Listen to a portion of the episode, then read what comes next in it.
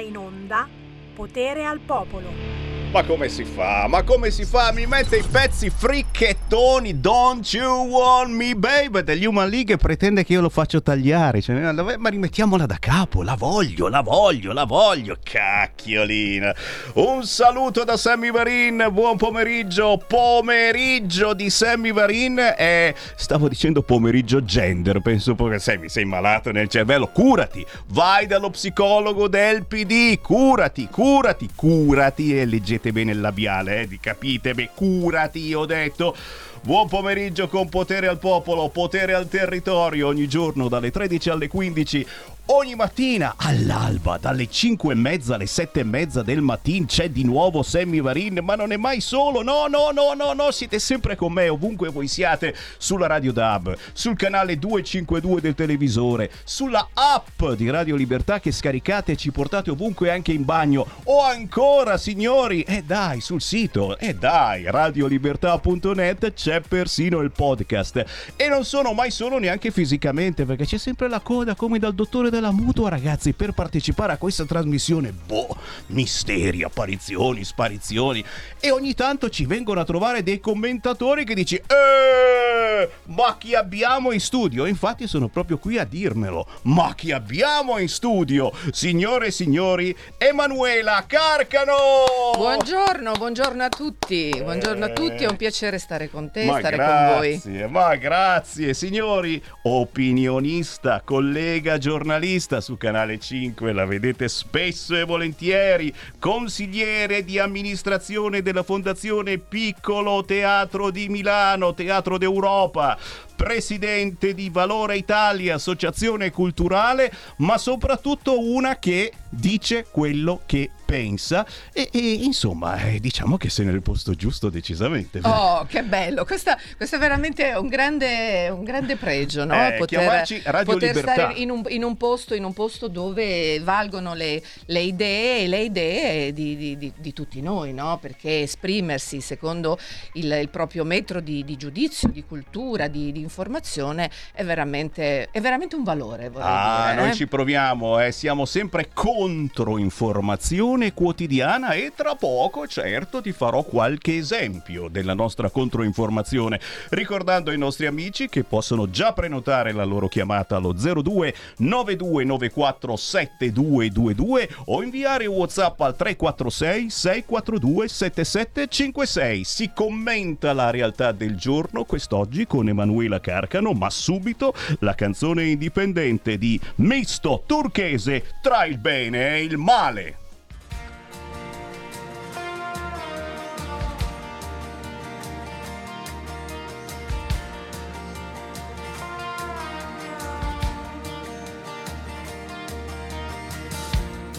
Tra il bene e il male dettiamo le regole. Qualcuno cade, qualcuno si crede un re. La nostra sete ci spinge al limite di questa folle corsa e tu lascia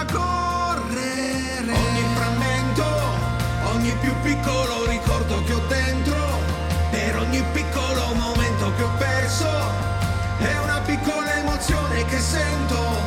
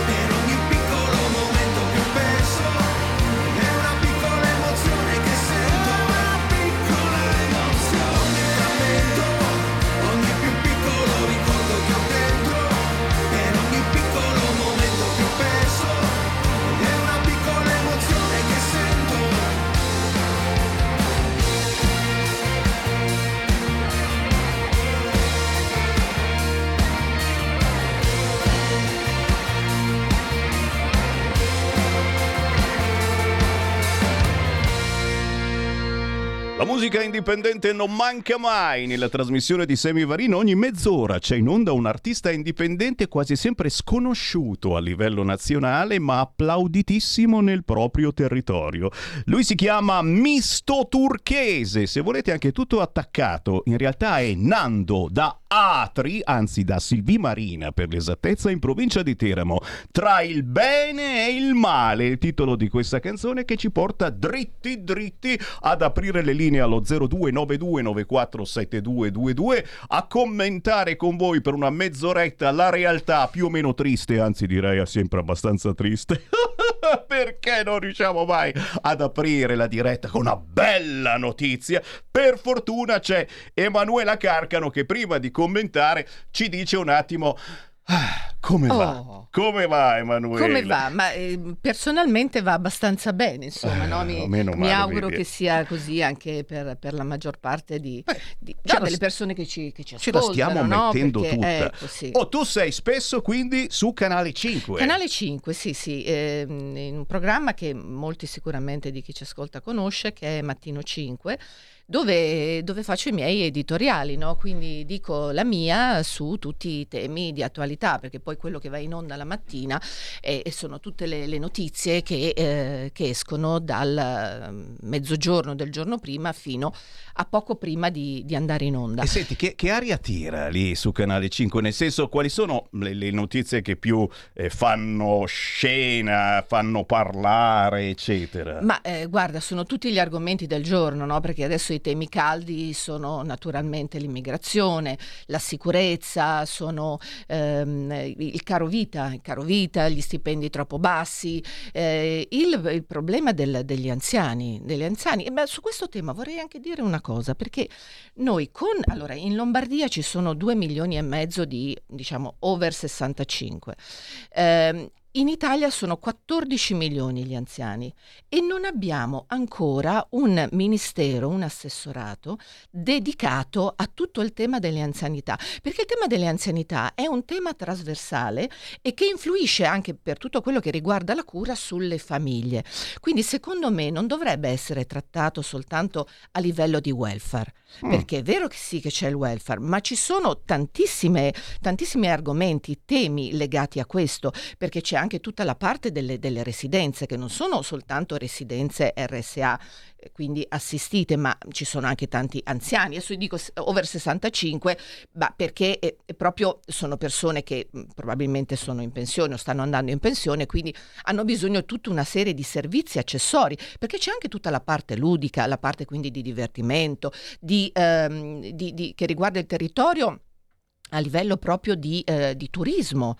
Quindi veramente, veramente tante cose e ci sarebbe chiaramente con eh, in Lombardia 2 milioni e mezzo di, anzia- di anziani anche un sollievo per ciò- tutto ciò che riguarda la cura e quindi delle famiglie, perché poi, adesso lasciami dire, eh, eh, la cura delle persone anziani, eh, delle anziane mh, probabilmente non autosufficienti ricade sulle donne.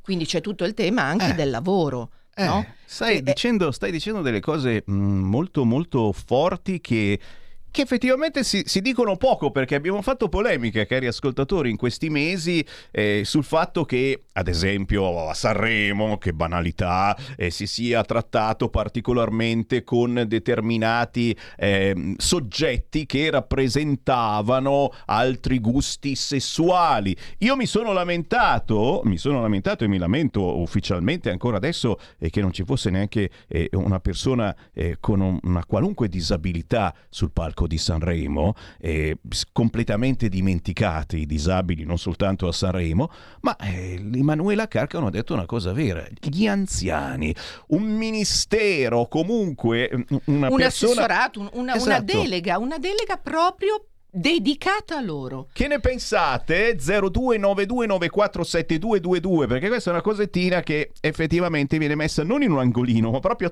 chiusa nel cassetto chi- chiudendo Eh, la ma chiave. guarda, guarda che secondo me sarebbe veramente importante dedicare, dedicare a loro spazio e tanto spazio, perché poi ci sono anche gli anziani che invece sono assolutamente autosufficienti e, po- e sono assolutamente in grado, vogliono essere ancora collaborativi e operativi sul, sul territorio, nelle città, nei paesi, anche a livello di, di lavoro. Quindi, oltre alla pensione, potrebbero essere anche inquadrati per quello che può essere la loro esperienza, la loro capacità, ancora a livello lavorativo, sempre che vogliano. Cioè non Certo. dobbiamo ricordarci degli anziani che sono assolutamente abili quando a livello sanitario ci mancano delle figure professionali, perché adesso si aprono veramente tanti temi e, lasciami dire, paghiamo tutta una serie di politiche non adeguate di veramente tanti anni passati. E, e- e ora ci si presenta il conto, ci si presenta il conto perché non possiamo negare che questo sia un paese che per tanto, tanto tempo ha ragionato solo sulle emergenze. Allora, l'emergenza non è differibile. A, dif- a differenza dell'urgenza, l'urgenza può essere differibile, l'emergenza no, e lo vediamo a livello del territorio, no? Eh, quando manca, quando non abbiamo acqua, adesso il tema della siccità è un tema importantissimo. E meno male che ce ne stiamo occupando un po' prima, perché pre- anche i, termini sono importanti, no?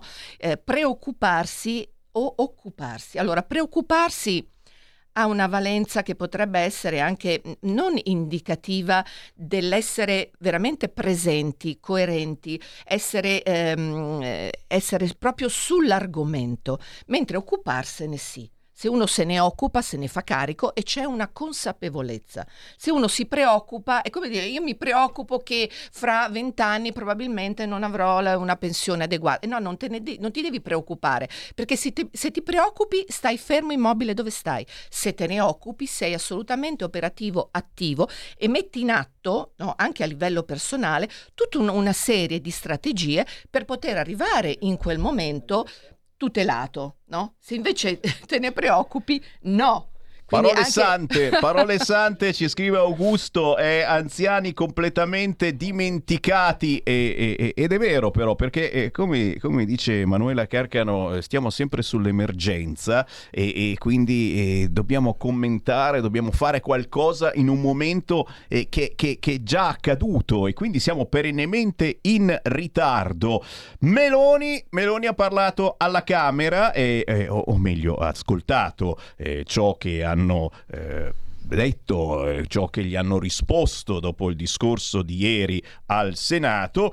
In primo piano, ancora una volta, l'immigrazione. eh, ha detto: sentite falsità, una calunnia dire che lasciamo morire i bambini, perché adesso è di moda eh, dare la colpa a questo governo eh, che stiamo uccidendo gli immigrati, li stiamo facendo morire, invece eh, bisogna aiutarli, eh, farli entrare, eh, dargli un lavoro.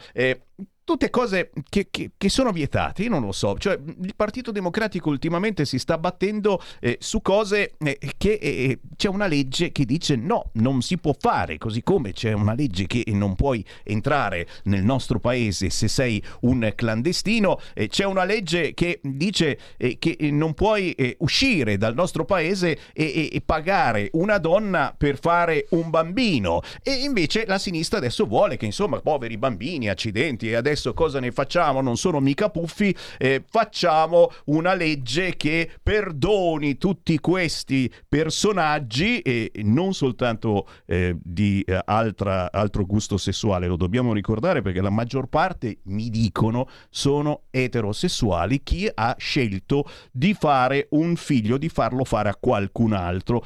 Tu che idea ti stai facendo di ehm, questa ormai è una vera e propria battaglia politica ideologica, eh, Ideologica. destra contro Eh, sinistra? sì, però io, Sami, mi domando anche come mai in tutti questi anni di governo della sinistra o comunque centro-sinistra non si sia fatto nulla. Potevano ben fare una legge in questo, in questo senso, vedi anche la legge Zan è stata eh, rimandata al, al mittente. Perché hanno per voluto cui- avere ragione loro fino in fondo, hanno voluto sbattere proprio la Eh, testa c- dicendo certo, dovete certo. darci tutto, dovete darci Eh, tutto no, adesso di- diven- diventa anche un po' una narrazione no? da parte del- della sinistra eh, cercare di portare avanti questi temi, ma mh, di fatto non, non è stato fatto niente prima. Poi ti vorrei anche dire che comunque questo paese, Italia, questa nazione, è veramente la nazione meno razzista che ci sia al mondo.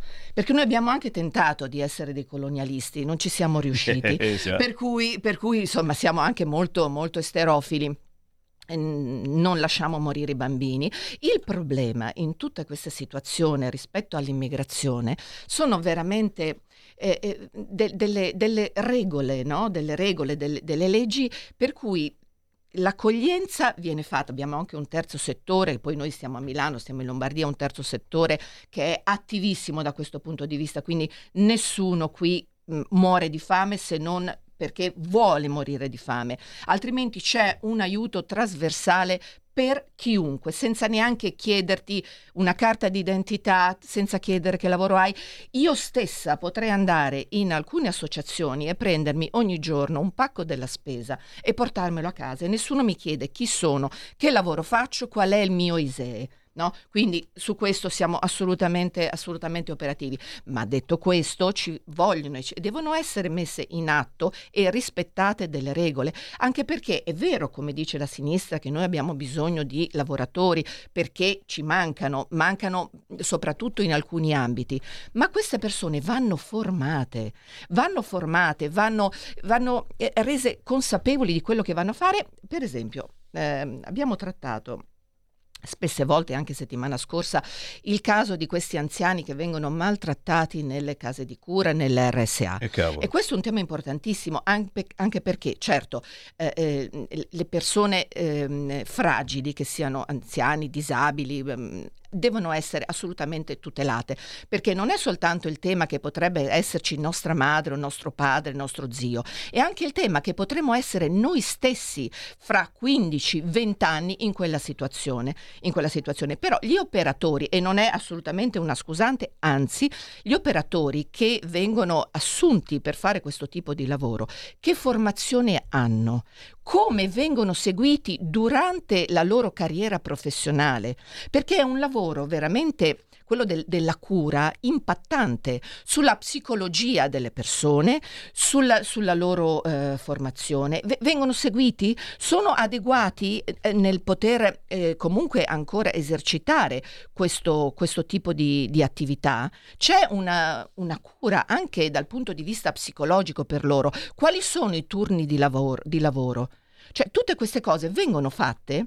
È vero che ci sono no, eh, tante case di cura che sono eh, che, che, hanno per, proprio per, per statuto, no? nel, nel, loro statuto, quello del codice etico, quello dell'istituto del, dell'organismo di vigilanza. No? che segue tutta una serie di rapporti che sono anche i rapporti di lavoro con i sindacati, eccetera. Quanto è adeguato? Ci sono protocolli per tutto, ma un conto è avere tutte queste belle cose scritte sulla carta e un conto è metterle in pratica. Allora ci deve essere un controllo e poi poi una battaglia questa che è anche eh, cara alla, a una certa parte del, del centrodestra, quella delle telecamere le telecamere di sicurezza. Allora, vogliamo adesso effettivamente attrezzare tutti questi istituti, no? tutte queste, Rido queste perché con... stai, stai, dicendo tutte cose che, che, che, sono ancora oggetto di una battaglia ideologica fortissima, perché eh, il centrodestra da sempre, con la Lega e non soltanto, eh, chiede telecamere di sicurezza, non soltanto dove sono gli anziani, ma anche dove sono i bambini, in giro, certo. alla polizia, eccetera. Eh, la sinistra dice no, la privacy, anzi eh, non bisogna vi, neanche riprendere, non riprendere i ladri, perché vuoi film, filmare il ladro nella metropolitana? Eh, capisci come? Eh, C'è qualcuno che le regole non le vuole far rispettare e anzi dobbiamo perdonare quelli che non rispettano le regole. E no, così non si va più no, da nessuna per parte. Perdonarli, allora vedi che eh, torniamo al punto centrale che è il punto dell'emergenza di questo paese. Perché allora io posso essere anche d'accordo sul fatto che le nostre carceri non siano adeguate, non, non, effettivamente non ci sia nella maggior parte di loro, a parte il sovraffollamento che è una cosa indegna di un paese civile, ma non siano adeguate per un percorso poi di, di crescita. Ehm, cioè, non basta che uno, capito, dica sì, mi pento di questa roba, ma ci deve essere un, bisogna, bisogna che accompagnare le persone che hanno sbagliato, soprattutto in certe situazioni, no, che possono essere diciamo dei reati anche minori, minori accompagnate in un percorso di formazione adeguata per essere reinseriti in società, perché io credo che la maggior parte di queste persone non abbiano voglia di delinquere tu cura solo perché oh che figo mi piace eccetera. Non è così.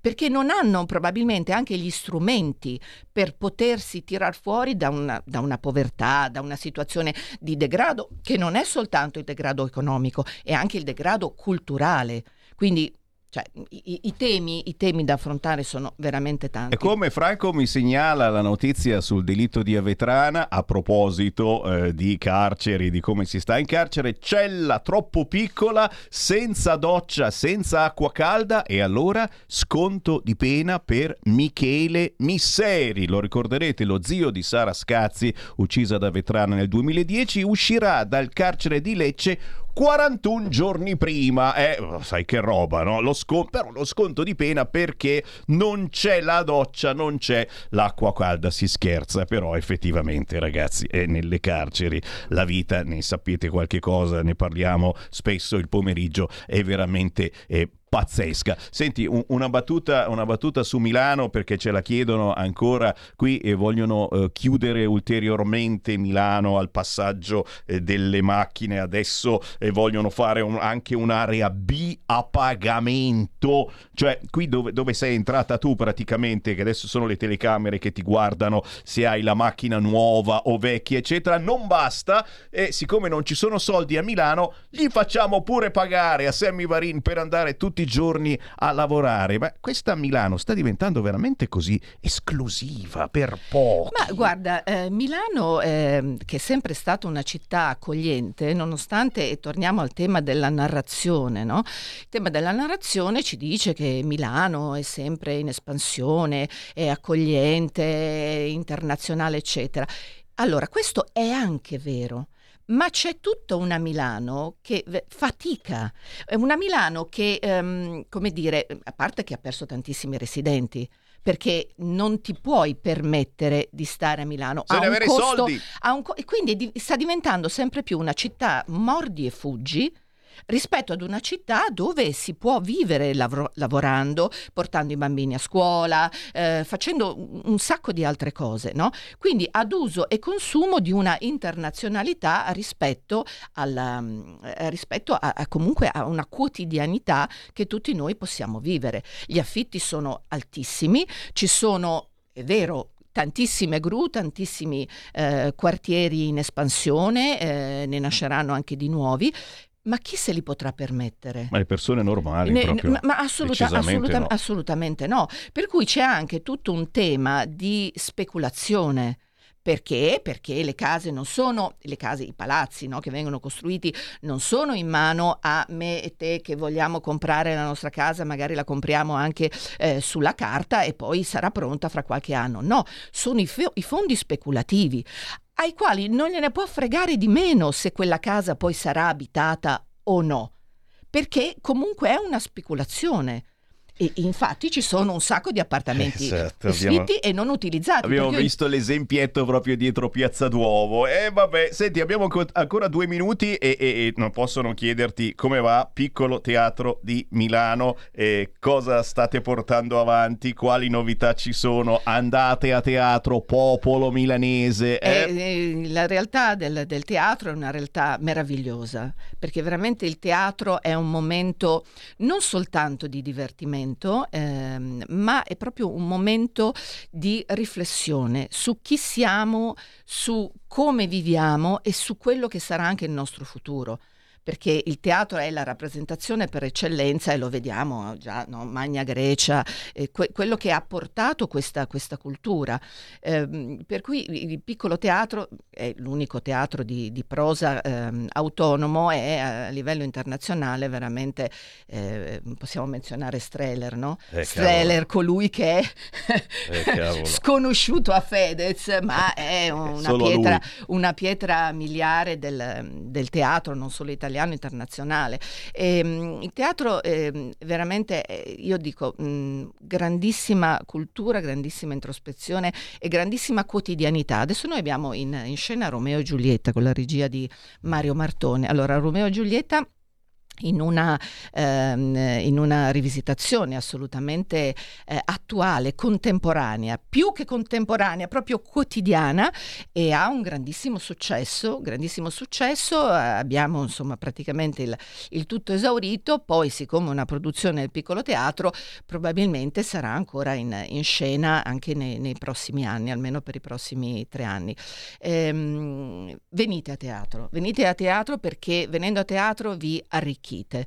E, e, poi noi abbiamo tantissimi anche eventi collaterali, no? che sono eventi di, di, di, di presentazione, di eh, lettura no? di, testi anche molto attuali e che, che ci fanno veramente, ci, ci, donano qualcosa in più. Io non sono mai uscita eh, dopo la rappresentazione senza avere un pensiero che, mi, che, si è aggiunto eh, di riflessione eh, a, a, quello che già conoscevo, no? degli spunti assolutamente interessanti. Poi noi facciamo anche una grandissima attività, attività a livello scolastico eh, e quindi Bello. insomma devo dire che il piccolo teatro è una realtà meravigliosa, una realtà di, di, di grande impatto sulla, sulla, nostra società. Alzate il culo, andate a teatro e non pensate a Fedez. Grazie Manuela Carcano, un piacere averti ospite negli studi di Radio Libertà, sono arrivati Grazie anche un fracco di Whatsapp ma come al solito non faccio in tempo, ve li spedite l'ultimo momento, fuminga in tempo a leggere, eh, sa devi fare.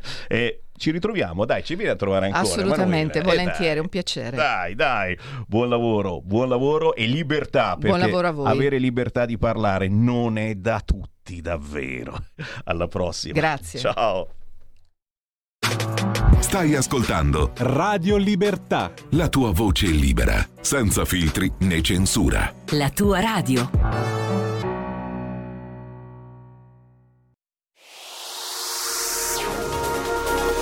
Exclusive Dance Chart. Exclusive Dance Chart.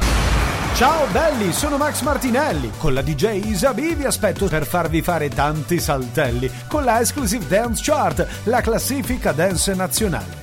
Dalle 23 il sabato, se avete voglia di dance, vi aspetto con la Exclusive Dance Chart. Tanti saltelli con la B e il Martinelli. Exclusive Dance Chart.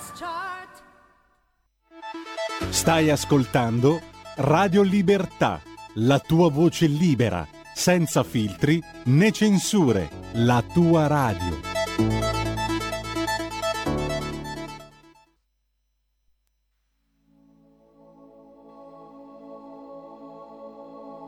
Senti come suonano le onde del mare, senti come cantano le loro campane al mattino i rumori si fanno più lievi, li senti lontano, ti prendo la mano. Senti il sussurro dei pini del mare, senti come cantano le loro cicale, al mattino i rumori si fanno leggeri ti prendo per mano, ti porta lontano. Un sussurro di mare increspato, un sussurro di vele spiegate, un sorriso, un sorriso. E tu sei là là sulla roccia. Ti annodi i capelli e i tuoi pensieri insieme ai rumori che giungono leggeri ti prendono per mano e ti portano lontano e tu sei là alta nel sole dove sono i confini dove i nuovi orizzonti. E tu sei là, tu voli e vai su.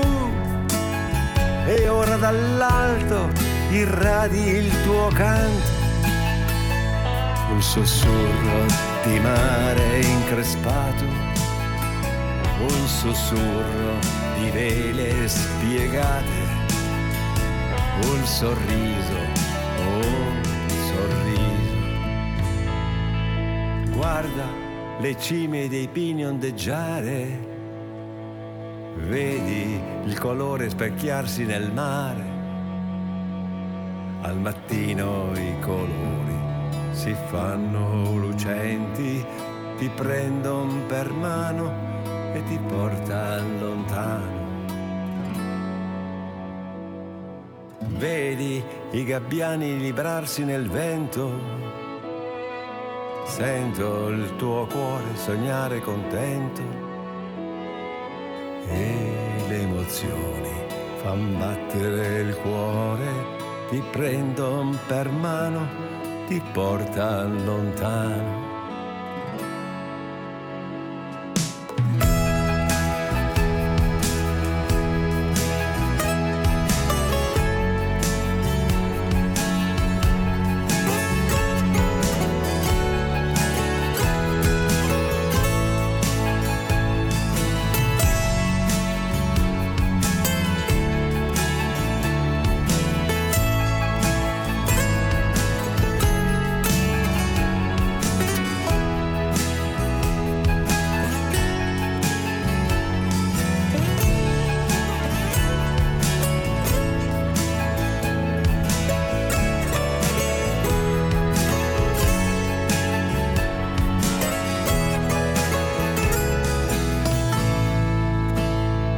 Anima mia, anima mia, questi momenti sono eterni.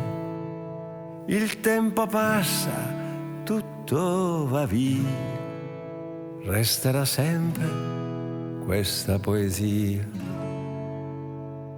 Un sussurro di mare increspato, un sussurro di vele spiegate, un sorriso, un sorriso. Certo, per stare bene, ragazzi, ascoltare queste canzoni non è niente male, eh? eh? per stare bene non è niente male. Ci si sente meglio. Oh, si sospira un po' di aria pura. Se anche piovesse sarebbe il massimo. Sinfonia di mare. Si intitola così l'ultimo, si diceva un tempo, l'ultimo 45 giri di Detto Ferrante Anguissola. Chissà se ho detto tutto giusto che abbiamo al telefono. Ciao Ferrante! Oh carissimo Sami, che piacere sentirti e, ascoltare la vostra radio, magnifica. Grazie, veramente. che onore, che onore. Detto Ferrante Anguissola, ti stiamo trasmettendo in queste settimane perché la tua musica è affascinante. E poi se uno ti conosce... No.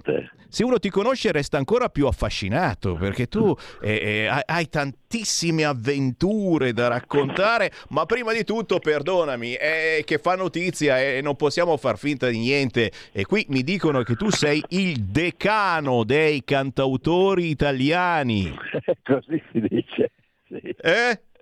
Così ha detto, ha detto Mario Luzzato Fegis, certo, questo è un'uscita del, del mio ehm, ancora precedente CD, sì, CD, suo precedente eh, precedente album musicale che ho fatto nel, nel 20, quindi così mi ha indicato eh, Solo perché, solo perché, perché hai appena appena superato i 90 e allora ma Eccolo dico... lì, solo perché Stiamo- lì, eh. Stiamo lì a guardare tutto quanto, no? Scherzi a parte, e qui ci arrivano subito, anzi ripeto il nostro numero per entrare in diretta con Detto Ferrante a Guissola 0292947222 oppure inviate un Whatsapp al 346 642 7756. Siamo al secondo album di Ferrante eh, che parla di che cosa? Tu hai dei punti fermi, la barca vela, il mare, l'acqua, eh, però che mi piace tantissimo e mi affascina, visto che ci lavoro eh, da quando ero piccolo piccolo, anche, anche le telecomunicazioni. Tu hai fatto tanto nella tua vita, anche nel mondo delle telecomunicazioni, microfoni, tutte cose che, che noi ci parliamo dentro tutti i giorni. Eh, eh, Ferrante, da- co- co- prima di tutto il mare, prima di tutto il mare e la barca a vela, direi. Ecco, il il mare e la Maccavena sono una passione che, che mi è nata quando mi sono sposato la prima volta, io sono sposato una ragazza di mare, Valentinella, e cioè nelle Marche, e in quel momento ho cominciato a conoscere il mare un po' meglio. Gli ombrelloni non sono fatti per me. Dopo un- pochi giorni mi sono sentito mm, abbrustolito e poco interessante. Lui mi guarda e mi scappano giochi sulle barche a vela e compro una barchettina che è un dinghy 12 piedi a Porto San Giorgio e lì cosa me ne faccio di questo? C'è il marinaio della Lega Navale che è un marinaio storico, un bravissima persona, fantastico, che così da riva mi diceva senti, cazza, molla, eccetera, parole di, di barca, eh, non sono tutte parole. Certo. Quindi vuol dire, tende, vuol dire tendere di più, la- la- eccetera, insomma, ma- ma- pilotare la, la- barca. Poi a un certo punto mi sono reso conto che volevo qualcosa di più, quindi sono andato a Caprera. Da lì sono diventato istruttore di- della scuola di Caprera, che è la scuola più importante che abbiamo in Italia di vela, fatto a nessuno. Ecco, e, e quel momento lì ho cominciato a girare anche questo nelle vacanze estive, perché già durante l'anno si lavorava tantissimo. Io ho fondato nel, nel 50 1958 eh, la Exibo, un Exibo SPA, una ditta che, è nota, che è nota in Italia tra tante persone, sia quelli che si occupano di telecomunicazioni, ma soprattutto di comunicazione. Perché sono nato rappresentando la società Sennheiser, una eh, anzi, anzi, Sennheiser Electronic, una ditta tedesca di Cioè, a ci stai, ci per stai nominando eh, la ditta che eh, abbiamo, abbiamo utilizzato per decenni, cuffie, microfoni, Ah. Sennheiser praticamente, ma, Eh, ma- vedi, eh, brava, tu parli per me, perché in effetti eh, insomma, praticamente iniziando nel 58, nel 1958, io praticamente ogni- una volta al mese andavo a Torino dove c'era l'ufficio acquisti e dove c'erano i tecnici che si occupavano del suono, per cui erano sempre delle grandi eh, esperienze che io facevo perché, perché i microfoni piacevano, poi dopo il- per la Sennheiser è stata la prima al mondo a fare anche il radiomicrofono, cioè eliminando il filo di collegamento tra il, il microfono e, e li hai portati e a Sanremo, li hai portati a Sanremo i io- microfoni. Ecco, eh, tu, ah, sai lunga tu, eh, no, ehm, la RAI mi ha chiesto di assistere a Sanremo eh, i tecnici eh, quando si pre- preparavano i primi palchi eh, del, eh, del palazzo, palazzo del, del- del- dove si svolgeva, che, che è il palazzo del casino, chiedo scusa. Certo. Quindi lì non era proprio molto facile metterli giù, giusto nel microfono, bisognava avere altri accorgimenti per avere un suono perfetto in modo che i, i- i- i nuovi cantanti veramente facessero un boom fantastico. Ah, che tempi. veramente, eh, quindi non sono stato presente a Sanremo come cantante, ma come assistente per i cantanti. Senti, ma, ma- ma adesso, eh, scusami se, se ti interrompo, però adesso eh, effettivamente eh, questo Sanremo forse avrebbe bisogno anche di un personaggio come te, perché ultimamente ne abbiamo visti di molto stravaganti di personaggi a Sanremo. Eh, a, a volte no, non ti guardi allo specchio e dici, beh, un, un detto Ferrante Anguissola a Sanremo forse eh, farebbe una presenza un po' più elegante, un po' più chic, eh? Ma guarda, lo so, qui non voglio esprimere, posso dire come è un festival di Sanremo nel- Spostati, spostati un po' col telefono, spostati col telefono Mi che non ti sentiamo, vai e vieni. Prova adesso, a Ah, proposito di ah, microfoni. no, c'ho- la cuffia in testa col microfono più grassi. Beh, comunque, voglio dire, il, il, ehm, il festival di Sanremo in quegli anni era la festa delle mamme. Erano le mamme che, che dominavano la scena, nel senso che eh, dicevano i figli che dovevano cantare, le femmine poi addirittura le mettevano in mostra in tutte le maniere possibili e poi ovviamente insomma era una cosa così abbastanza ehm, non dico familiare, ma insomma circoscritto in una certa maniera. Bellissimo comunque, un'atmosfera magnifica, un divertimento e mai Buongiorno che è veramente una persona straordinaria, io l'ho conosciuta, ho dovuto anche discutere con lui alcune posizioni di microfoni, eccetera, ho trovato una persona squisita sotto ogni profilo. Ecco, e quindi ecco, quelle erano le- adesso il festival è diventato un programma televisivo più che, più che audio, insomma, diciamo. So, perdonatemi. Sì, è un ma... programma che forse, che forse vuole, vuole eh, imporre determinati personaggi, determinate tematiche, dove la musica è assolutamente secondaria, anche perché la stessa musica, la sensazione che ho io, anche la musica è diventata un qualcosa come una caramella che la metti in bocca, ma, ma dopo un po' perde il sapore, basta, la mastichi e finisce. Ah, esatto. Usa e getta. Hai fatto veramente, guarda, hai detto una parola importantissima, questo fatto dell'uso getta, perché così è, e così si, deve, si mastica qualcosa che potrebbe essere musica, potrebbe essere una caramella, oppure un gelato, oppure un'altra cosa. E, e, no, e no, e no, la musica è cultura, la musica è veramente sogno, è musica è di è voglia di esprimersi, sorrisi e, poi anche dolore e anche, anche rabbia in certi momenti, insomma. E come? E come? È, un, è, un, è, un, mezzo di esprimersi, di, di, di, è quello che pensi, quello che senti. E quindi non può essere usato così come, come dicevi tu, la caramella.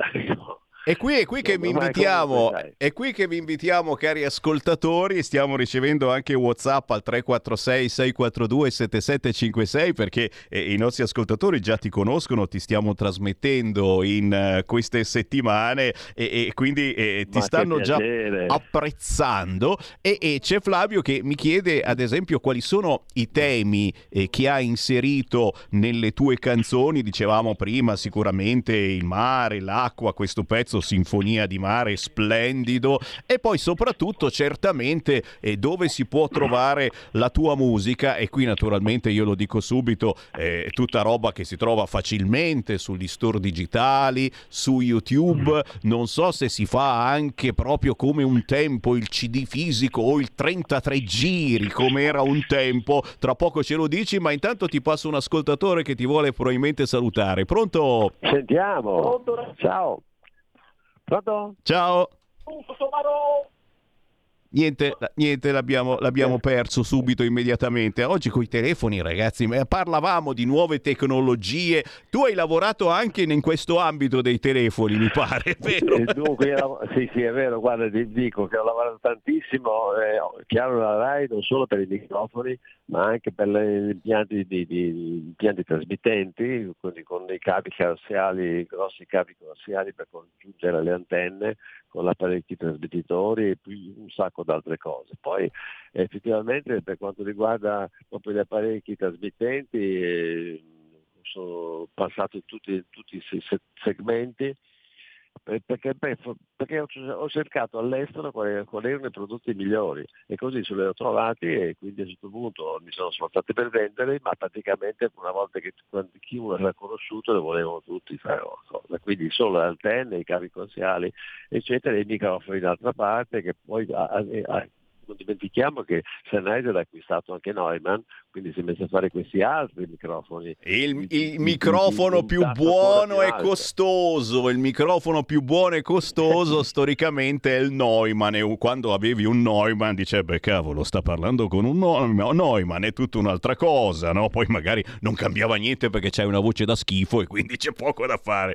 Senti, torniamo, torniamo alla tua musica. Ferrante, poco più di 90 anni, due album album, cosa ci metti dentro nelle tue canzoni e a chi le vuoi dedicare? Perché in questo momento abbiamo un pubblico che ha 20 anni ma che ha neanche 90, perché il nostro, il nostro target è molto molto alto. A chi dedichiamo la tua musica?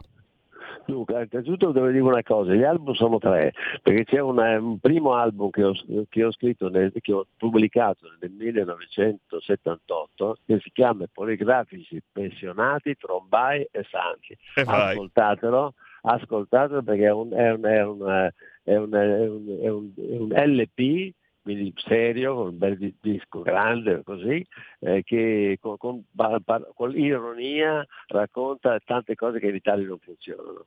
Dai, dai, mancano gli idraulici, a quel tempo mancavano gli idraulici, adesso un po' meglio, ma 40 anni fa mancavano gli idraulici, mancava il resto, quindi non c'erano i, i centesimi per dare, la per dare il resto quando uno pagava con una moneta un po' più grande.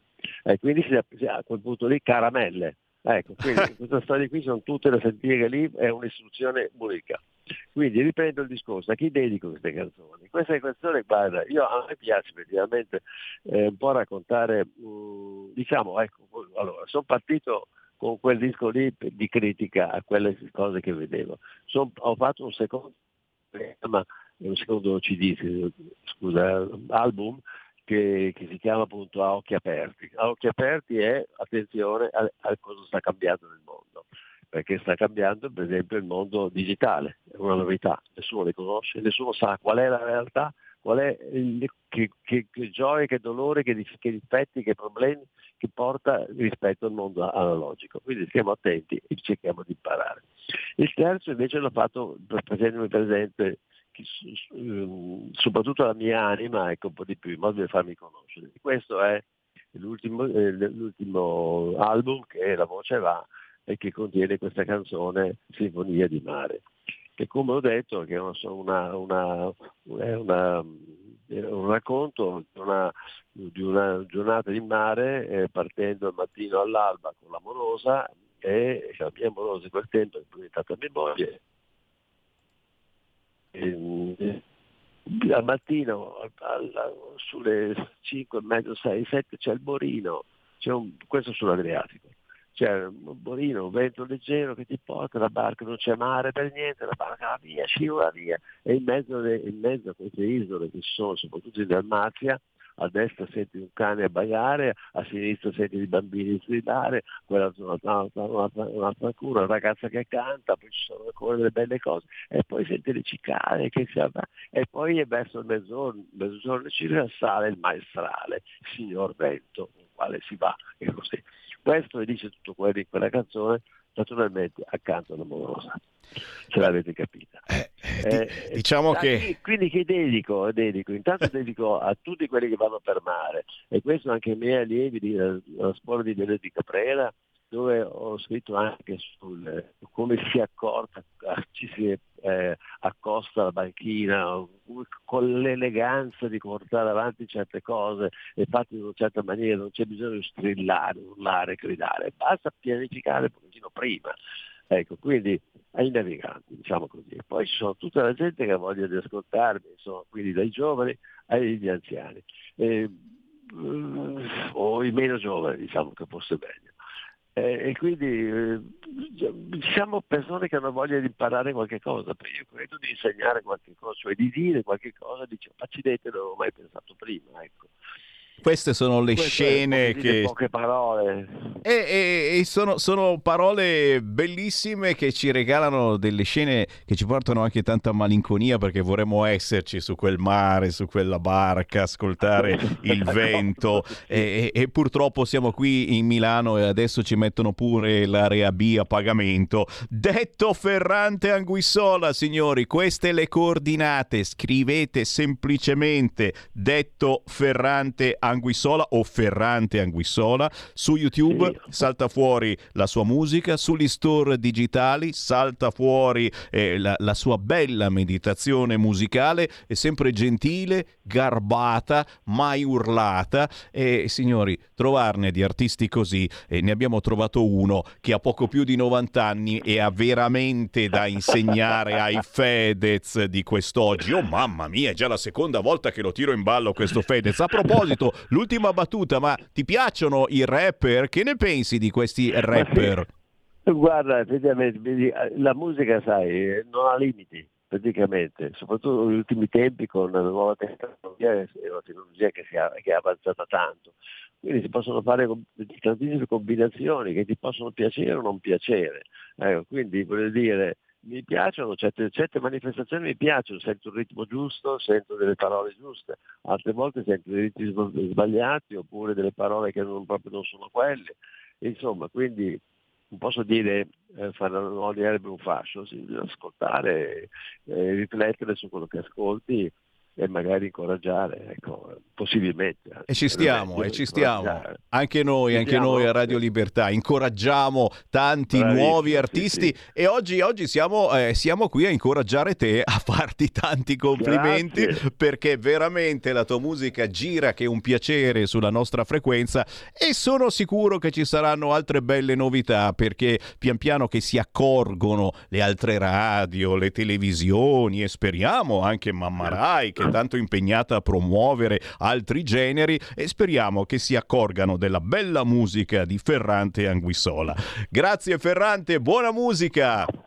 Ma caro Sammy, grazie mille per le parole che hai detto, praticamente in una parola detto tutto quello che devo dire. Una cosa che aggiungo ancora, ascoltate il, eh, quel, quel mio LP del- di poligrafici pensionati, trombai e santi. Ecco, le parole sono quelle che sono. Buona giornata a tutti veramente. Chi è, tutti. Ciao. Grazie, Ciao. buona giornata, buona giornata Ferrante. Eh, eh, abbiamo, abbiamo sentito veramente un artista che ha, che ha tanto da insegnare, tanto da raccontare, ragazzi. Beh, eh, più di 90 anni, pensa quante avventure, ha vissuto la guerra, eh, ha fatto l'imprenditore, adesso è un cantautore, il decano dei cantautori. La Meloni, oh mamma mia, passare da detto Ferrante Anguissola alla Meloni, eh però, però eh, ragazzi eh, sta facendo notizia sta cosa, eh, mm, ad, ascoltare, ad ascoltare le chiacchiere di questa mattina mancavano alcuni ministri leghisti. Tan, ta, da, da. E beh, e oggi l'eroe del giorno, eh, lo sapete, è Romeo, è Massimiliano Romeo, il capogruppo della Lega al Senato, eh, che ieri ha fatto delle dichiarazioni, insomma, eh, molto potenti. Mm, Oggi probabilmente ne sentiremo altrettante da Molinari alla Camera mm, sul fronte guerra. Eh già, eh già, eh sì, vabbè, le armi, ok, le stiamo dando, ma forse, forse adesso è meglio che ci diamo una regolata. Avete sentito? Eh, L'Inghilterra eh, vuole mandarne di alcune belle toste e ci siamo portati a casa i morti e con l'uranio impoverito. Stiamo forse esagerando e qui subito e subito oggi e oggi immediatamente eh, Calenda attacca sui ministri leghisti assenti e qualcun altro dice il governo è spaccato.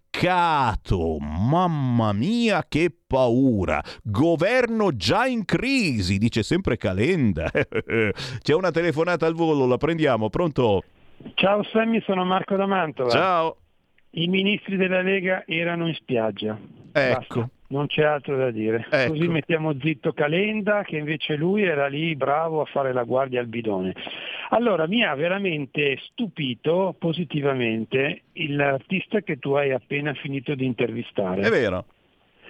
Perché intanto a dimostrazione che la musica rende giovani, la voce alla quale io purtroppo per mia deformazione personale eh, do molta importanza, non era di un novantenne, ma non era di un novantenne nemmeno il ragionamento, estremamente lucido, estremamente aperto e ripeto, io ho sempre detto, il microfono a chi lo usa per diletto o per professione rende giovane. E a proposito della musica, veramente le canzoni di quel, dell'artista che tu hai appena intervistato, ne hai proposte diverse in quest'ultimo anno, a me provocano un eh, misto tra malinconia e gioia. Questo è quello che provocano in me. E chiudo dicendo che la musica, ragazzi, che, viene, che esce da chi ne ha il dono di produrla, dipende sempre dal cervello, dipende sempre dalla mente.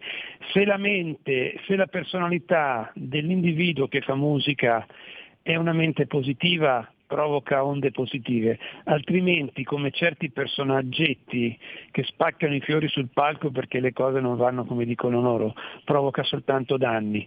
Se la, se la- se la mente è buona, la musica è buona, se la mente è pessima, la musica naturalmente non può essere altro che pessima. Ciao Sammy, grazie. Non posso aggiungere neanche una parola. Eh, come non essere d'accordo? A tra poco.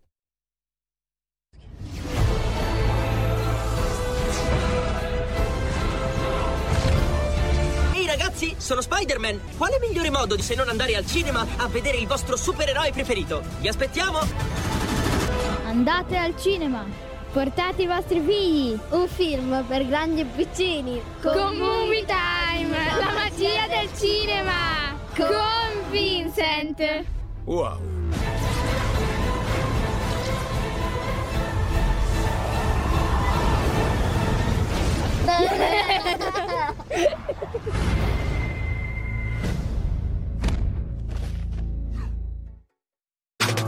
Stai ascoltando Radio Libertà. la tua voce libera, senza filtri né censura. La tua radio. Coming Soon Radio, quotidiano di informazione cinematografica. Non c'è via d'uscita da questo mondo per te. Non c'è un marito felice con una vita normale. C'è solo John Wick, il killer. Ed è lui che ucciderà te. Il 23 marzo lo dovrai sfidare a duello. E se vinci, avrai la libertà. C'è solo una via d'uscita. Ultime parole, Winston? Divertiti, mi raccomando. John Wick 4, dal 23 marzo al cinema. Presentato alla Festa del Cinema di Roma. Io voglio fare l'artista da grande. Puoi farlo se vuoi, niente potrà fermarti. Tu andrai al college. Anne Hathaway e Anthony Hopkins. La mia unica speranza siete tu e tuo fratello. Armageddon Time, il tempo dell'apocalisse, dal 23 marzo al cinema. 01 Distribution presenta A me piace fare le compilation. dal regista di Smetto quando voglio e l'incredibile storia dell'Isola delle Rose. La vera storia del re dei pirati. Siete la prima etichetta discografica in Italia. Io volevo solo fare il DJ. Mixed by Harry, dal 2 marzo al cinema. Qui Parlamento. Simona Loizzo, prego onorevole. Onorevoli colleghi, rappresentanti del governo, quel che andiamo a votare oggi è più degli altri un atto che attraversa il tempo, ancorato al passato, definito nel presente, ma soprattutto eh, proiettato sul futuro del nostro Paese. Ebbene, a partire dal 1960 il nostro Paese... O- onorevole, chiedo scusa, alzi il microfono, lo avvicini alla, alla bocca, se non si sente nulla. Ok. Prego. A partire dal 1960 il nostro Paese ha visto crescere il dato sull'aspettativa di vita alle nascite da 69, 12 agli 84 attuali, un aumento che ci colloca alla quinta posizione a livello mondiale, un'ascesa progressiva determinata a livello globale dai progressi della scienza e della ricerca nel nostro Paese dalla qualità della vita e diciamolo anche dal buon funzionamento dell'assistenza sanitaria. Ciò comporta che la popolazione di 65 anni e più oggi rappresenta il 23,5% del totale, con la previsione che entro il 2050 questa fascia di popolazione potrebbe rappresentare ben il 35% del totale, oltre un cittadino su tre. Al contempo, negli ultimi 15 anni registriamo un significativo calo delle nascite, diminuite di oltre il 30% dal 2020 2008 eh, ad oggi. Fermiamoci al dato relativo all'articolazione della popolazione e all'aumento del numero degli anziani. Questo ci mette finalmente davanti ad una sfida epocale, anche in termini economici. In termini economici perché l'età è considerata oggi il driver della spesa sanitaria. Fin troppo scontato affermare che all'aumentare degli anni aumentano le patologie e conseguentemente la necessità di farmaci, esami, interventi ricoveri. Nel 2021 oltre 30 300.000 anziani hanno registrato almeno un episodio di ricovero presso una RSA. Qui Parlamento.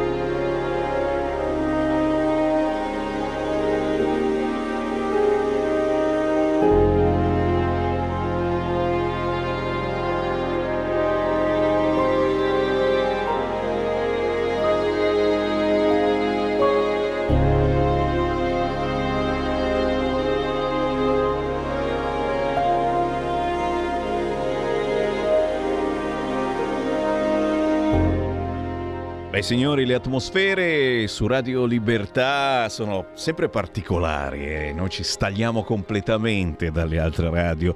Qui c'è un'atmosfera mh, termica, nel senso sembra di essere alle terme, quando sei lì no, che stai facendo eh, la sauna, ah, ti rilassi e che sottofondo ci vuole? Ci vuole il sottofondo di Gastaldi compositore da cercare su tutti gli store digitali e su YouTube.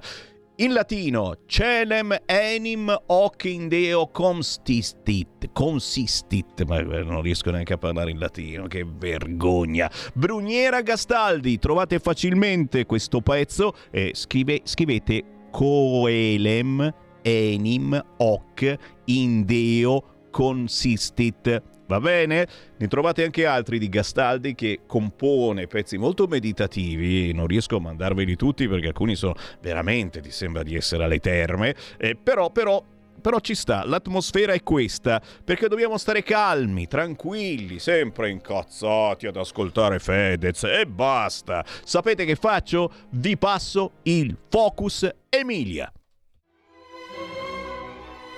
Va ora in onda Focus Emilia Romagna. E qui a volte c'è davvero eh, da arrabbiarsi perché ogni settimana ne scopriamo di nuove su questa bellissima regione, l'Emilia Romagna, grazie al collegamento con il gruppo regionale Lega Emilia Romagna tanta tanta tanta polvere sotto il tappeto. E scopritore di questa polvere è tra gli altri sicuramente anche il consigliere regionale della Lega che abbiamo con noi, Michele Facci. Ciao Michele! Ciao, buongiorno a tutti e a tutti gli ascoltatori. Ciao, ben trovato dall'Appennino bolognese, avvocato sempre in prima linea nella tutela della collettività e dei servizi montani, ma certamente per chi ti cerca sui social salta subito all'occhio il tuo storico blog che si intitola Dentro la balena grigia, viaggio negli sprechi della regione Emilia-Romagna. E cose dell'altro mondo che uno dice eh, ma davvero è successa questa cosa? Perché perché come diciamo sempre determinate notizie a livello nazionale non arrivano. Chissà come mai strada facendo eh, vengono modificate zittite annullate per fortuna abbiamo questo collegamento settimanale con le regioni e stiamo scoprendo tante cose anche belle e positive, ma a volte, soprattutto dove non governa il centrodestra, naturalmente è un caso, anche tanta polvere. Eh, Vuoi, vuoi, fare qualche esempio eh, di, di, qualcosa che hai inserito in questo blog che ha fatto particolarmente scalpore? Così invitiamo i nostri ascoltatori a cercarti Michele Facci, blog Salta fuori, dentro la balena grigia, viaggio negli sprechi della regione Emilia-Romagna. Dacci qualche emozione, Michele. Eh, in realtà il paragone è venuto molto facile perché se uno viene a visitare il quartiere della regione, qui zona fiera, vedi questi, questi, questi palazzoni, queste torri tutte grigie, ehm, fredde, e allora quando ho cominciato a, a rendermi conto, soprattutto sulle spese della regione Emilia-Romagna, eh, la contestazione che ho fatto è che spende male eh, i propri soldi, eh, non sempre, però insomma ho evidenziato alcune situazioni in cui c'è effettivamente una, un grande spreco e allora mi è venuto facile in qualche modo fare il paragone, questo grande pachiderma, questo grande, questa grande balena dentro alla quale si possono nascondere tante, tante cose e ho iniziato affrontando la questione delle locazioni, insomma degli affitti comunemente detti. E quindi in un qualche modo milioni di euro eh, per prendere in gestione immobili di terzi, che in genere sono società immobiliari, eh, quando in realtà la regione avrebbe eh, in pancia eh, delle, eh, degli spazi eh, che potrebbero fare appunto ehm, l'uso, l'uso, l'uso, richiesto, quindi si spende per prendere in uso dei beni eh, senza valorizzare i beni che si hanno. E già, ecco, questo per esempio è un caso, ma io ho puntato anche il dito recentemente anche su una vicenda che è molto preoccupante perché comunque è una vicenda eh, molto sentita che è quella del payback sanitario. E quindi ehm, il payback sanitario sui dispositivi medici è un problema che riguarda tutta Italia, ma eh, qui in Emilia Romagna eh, lo sforamento da parte della regione Emilia Romagna nel, negli acquisti per i dispositivi medici è stato effettivamente esagerato, eh, parliamo di eh, centinaia di milioni di euro di sforamento che poi vengono pro quota richiesti alle aziende. Eh, questa, la richiesta pro quota di ripianare questo disavanzo nasce da una norma del governo Renzi.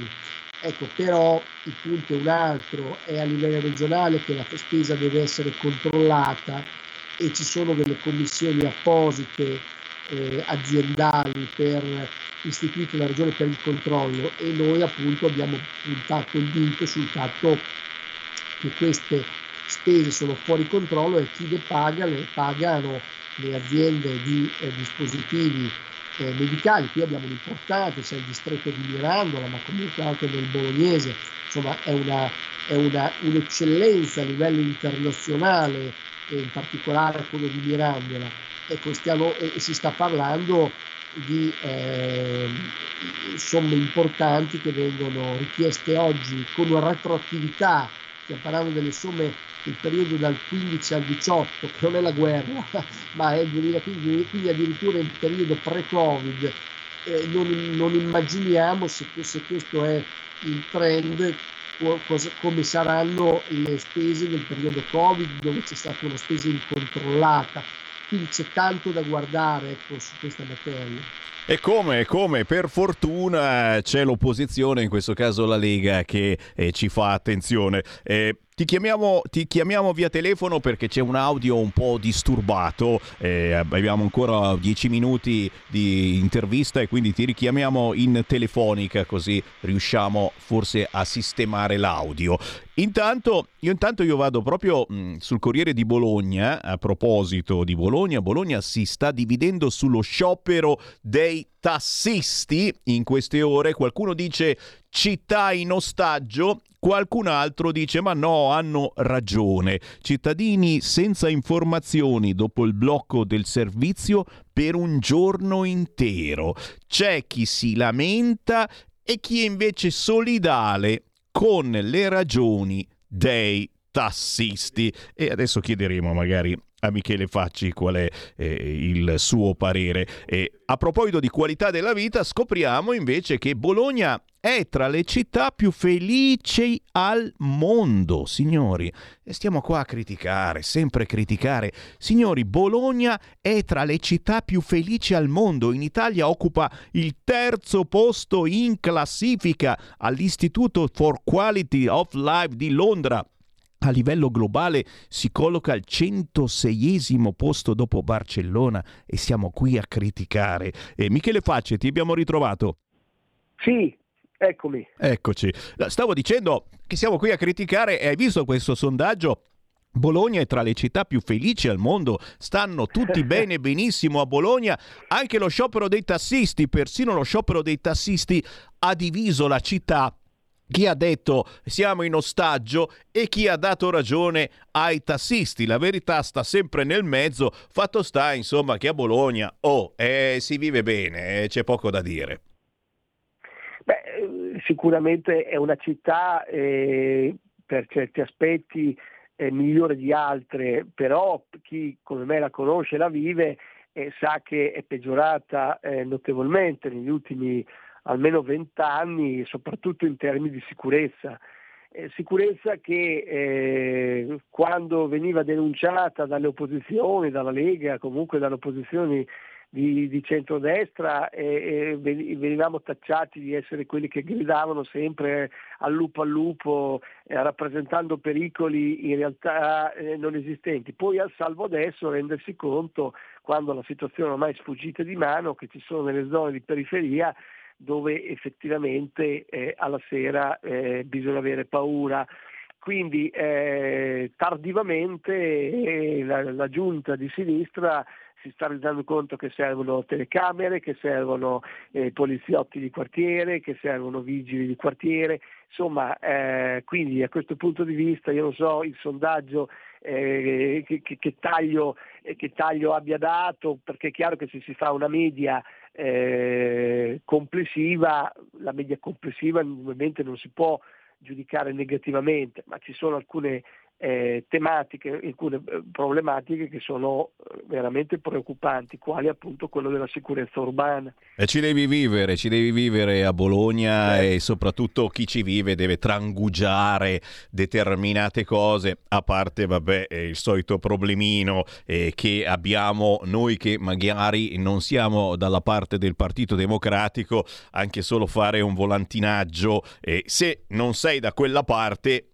rischi grosso fare un banchetto della Lega ancora oggi in centro Bologna e ricordiamolo, eh, molto spesso facci, ci deve essere la Digos di fianco, altrimenti fai una brutta fine.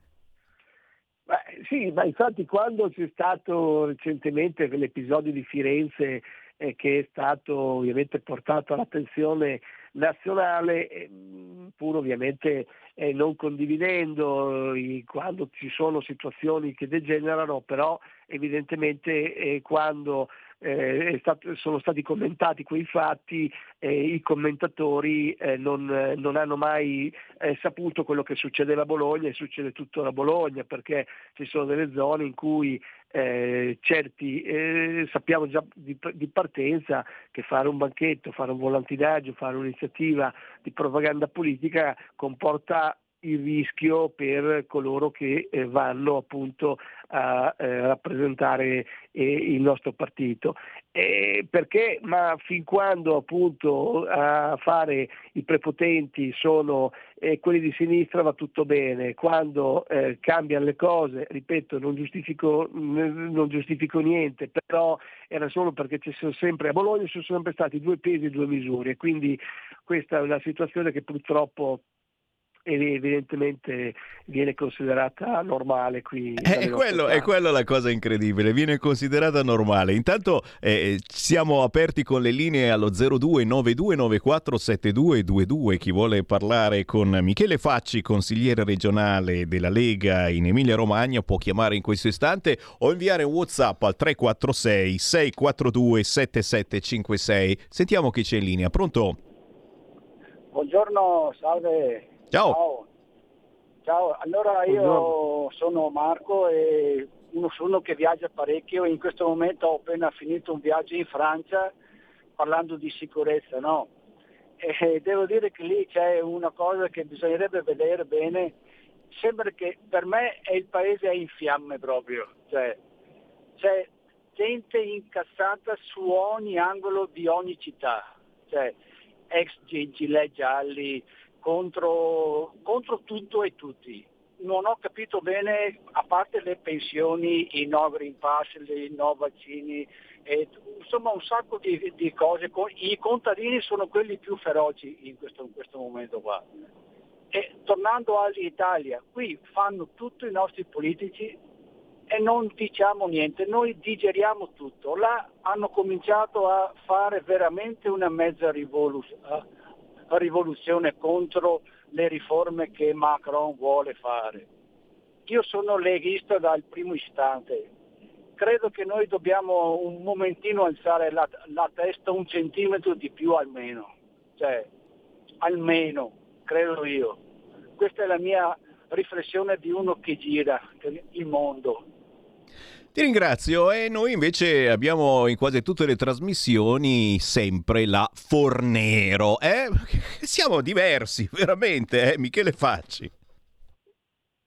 Sì, no, ma adesso eh, l'ascoltatore eh, viene da, da, da, ci riporta una situazione che sta interessando, eh, ci, ci, ci, riguarda, diciamo, non ci riguarda, ci riguarda da vicino perché insomma sono eh, al, al, confine con noi e quindi in un qualche modo eh, siamo attenti a quello che succede in Francia, però è evidente che eh, se eh, si fanno riforme eh, così ehm, invasive, eh, in un qualche modo senza eh, concertazione, senza, senza, dialogare, se in qualche modo presentandole con un po' col pugno di ferro, il rischio effettivamente poi che eh, la, la, la, la, mano sfugga, eh, il controllo sfugga e la piazza si incendi.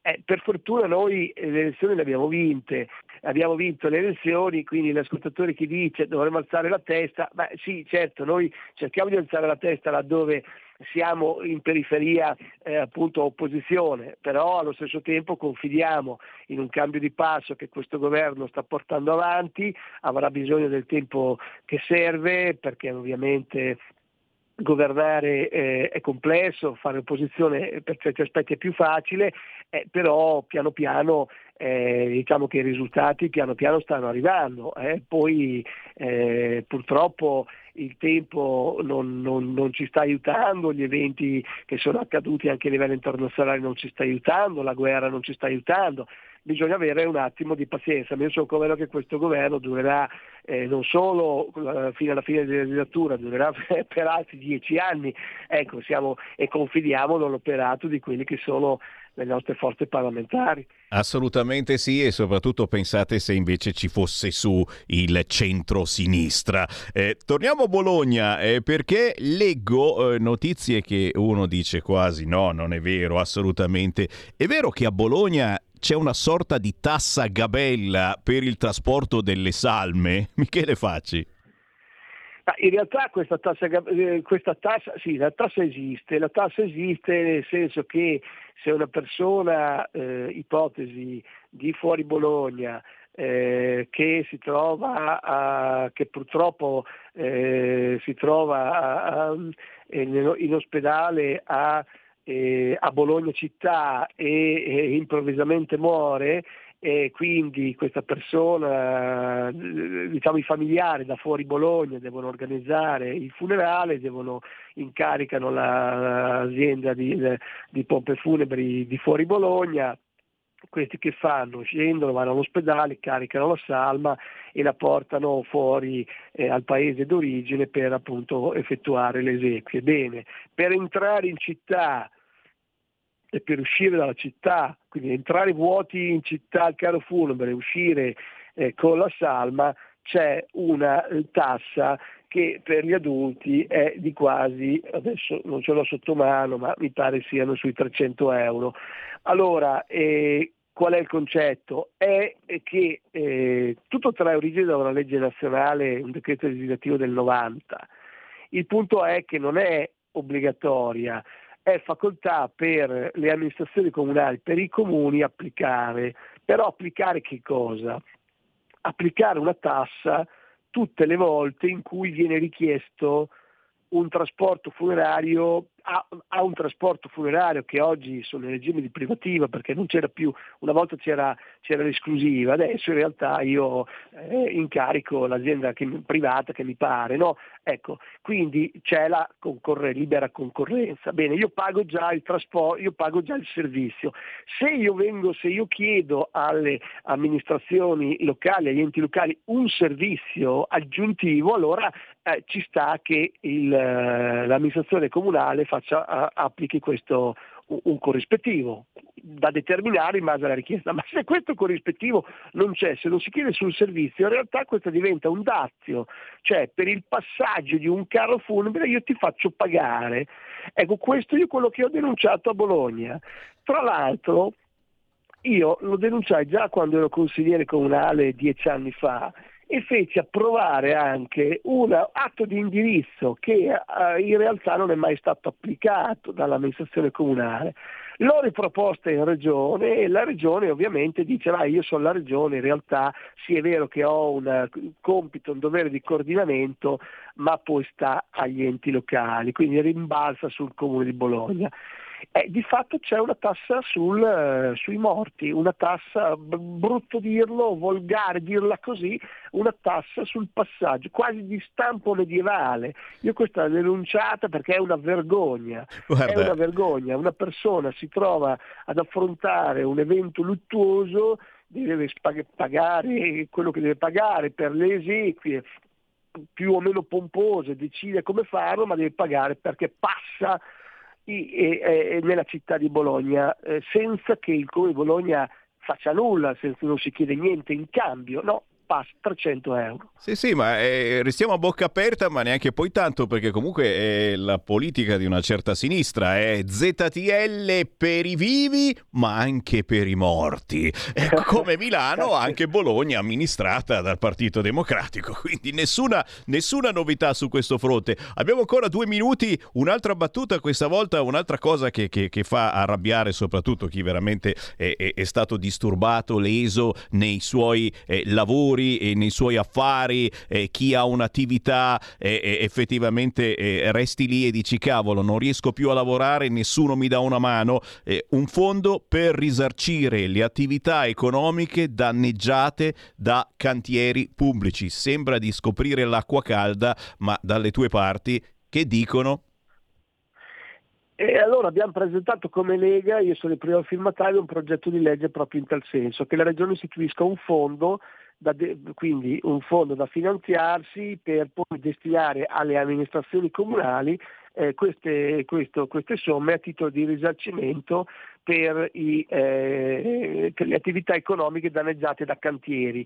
Eh, l'ho presentato, visto che c'è già una certa resistenza, perché, eh, perché sì, nel senso eh, quando ci sono in un qualche modo, quindi opere pubbliche se ne fanno tanti perché le cooperative devono lavorare, no? ecco, però poi quando si tratta di andare a eh, risarcire eh, negozianti, artigiani, attività economiche, professionisti che sono danneggiati dalla stop di queste strade c'è sempre eh, no, il, il, la reticenza, ci, si, si rigidisce.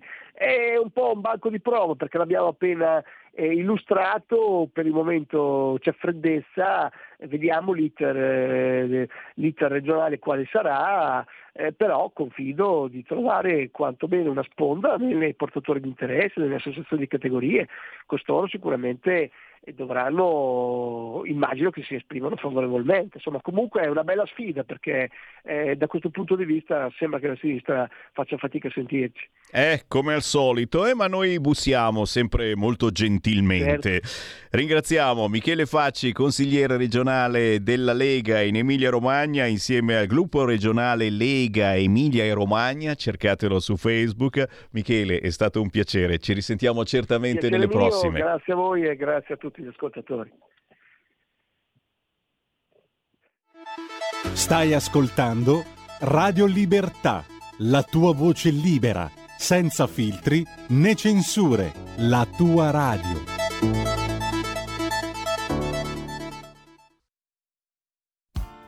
Tutte le domeniche, dalle 8 alle 10, la rassegna stampa del giorno e alcuni dei fatti principali della settimana che si è appena conclusa, con ospiti e telefonate in diretta. La domenica mattina non perdere contatto con la realtà su Radio Libertà, senza filtri né censure.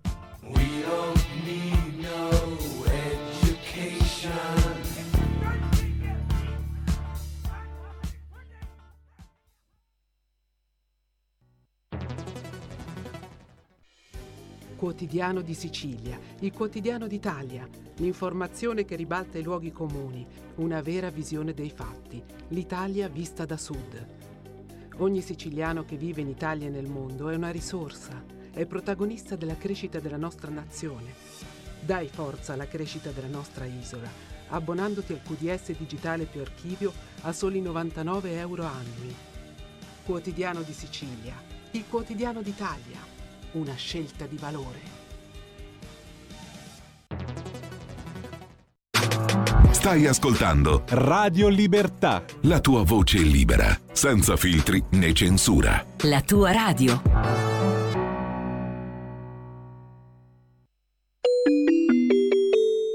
Qui Parlamento. Comunale e ovviamente quello delle famiglie. È evidente a tutti come sia necessario mettere le famiglie in condizioni di affrontare con maggiore serenità il carico assistenziale, compresi gli oneri economici e non che comporta il seguire una persona anziana e non autosufficiente. Oltre all'aspetto sanitario assistenziale mi pare giusto sottolineare anche l'aspetto sociale, al netto delle patologie, favorire l'inclusione degli anziani e coinvolgerli in progetti in grado di farli sentire protagonisti attivi. Stiamo parlando finalmente dell'invecchiamento attivo dei nostri anziani. Questa legge eh, delega e i decreti attuativi che il Governo varerà nei prossimi mesi prende atto del quadro presente e futuro e interviene su uno spettro ampio che va dall'inclusione sociale all'assistenza sanitaria per gli anziani non autosufficienti e servizi di cura, anche grazie alle integrazioni apportate da questo Parlamento al decreto approvato dal Governo precedente. Due su tutte, l'housing intergenerazionale, ma anche il riconoscimento del diritto alla somministrazione di cure palliative e domiciliari. Permettetemi di aggiungere, vengo all'aspetto culturale, che dobbiamo compiere un ulteriore sforzo per il ruolo istituzionale che rivestiamo, ma anche quello personale e individuale con ognuno di noi al di fuori di questo palazzo. Uno sforzo che deve tradursi in una battaglia culturale con un approccio non residuale e non pietistico. Passatemi la durezza, ma la frenesia della modernità ha imposto un approccio usa e getta, in taluni casi sono vittime gli anziani. Ci dobbiamo domandare in tutta sincerità se collocare gli anziani, specie se fragili, nelle RSA risponde veramente all'impossibilità di prendersene cura per le gravità del quadro sociosanitario oppure spesso se a dettare legge c'è altro, famiglie sempre più piccole, più impegnate, ma anche un individualismo che non possiamo genericamente condannare ma che non va trascurato. Nel primo caso le misure e gli indirizzi contenuti in questa legge vanno proprio nella direzione di sostenere e agevolare chi è un anziano, specialmente non autosufficiente in famiglia, cercando di creare le condizioni per una sua permanenza a casa tra i suoi affetti. E in questo paradigma è necessario quindi marciare su due binari, da un lato sostenere che in famiglie anziani che necessitano di cura assistente continua, dall'altro avvicinare le generazioni, consolidare il ruolo degli anziani nella società, anche per quanto dirla in musica, gli anni sono fucili contro. C'è una frase di sicuro importante che recita non è mai troppo tardi per avere un'infanzia felice, è il momento di invertire l'approccio. Ecco l'obiettivo di questa legge, dei decreti attuativi che la seguiranno, è quella di far sì che non sia troppo tardi per garantire un invecchiamento sereno e felice. E concludo dando il mio voto favorevole come gruppo Lega um, Salvini um, a questo decreto che rappresenta veramente un baluardo di civiltà. Grazie. Grazie. Qui Parlamento.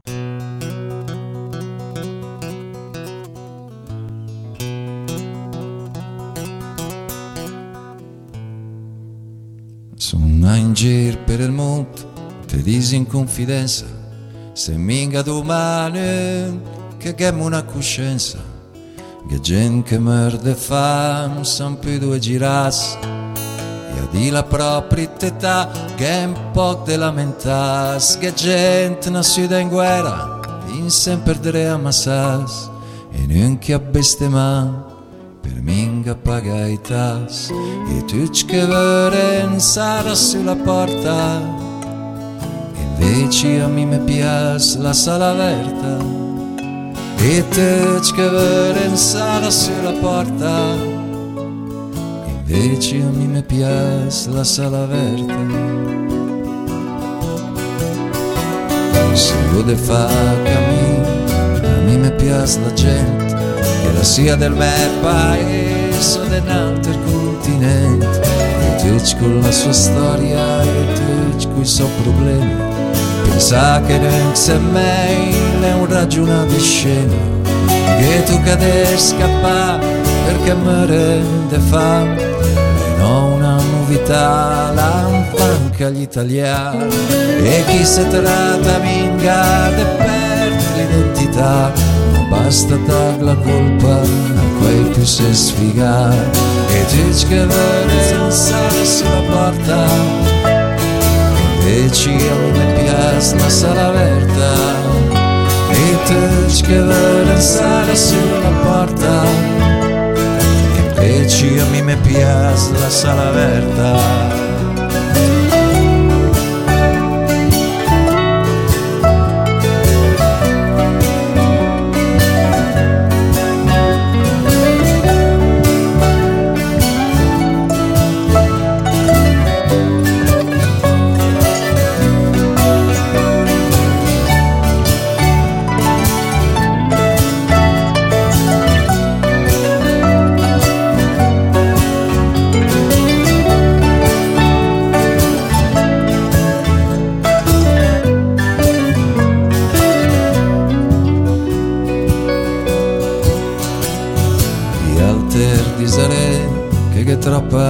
delinquenza che non sopporta fin troppo e adesso che più pazienza che cammina per strada nel centro di Milano le come ves formarci in messa ai pantegani sem chi acconta si val perché è la verità perché una volta che non ben po' de fa srubare. E adesso che campi se e adesso campi quei cos. Se diventa cattivo perché se cago mados È uscito con il nuovo Lorenzo Monguzzi. Questa è Porta Aperta ed è contenuta nel nuovo CD Zinger Live in Brianza. Lo avete capito? Un album in lingua, in dialetto, eh, tra originali e rivisitazioni, come se i Clash o la Susan Vega fossero lombardi.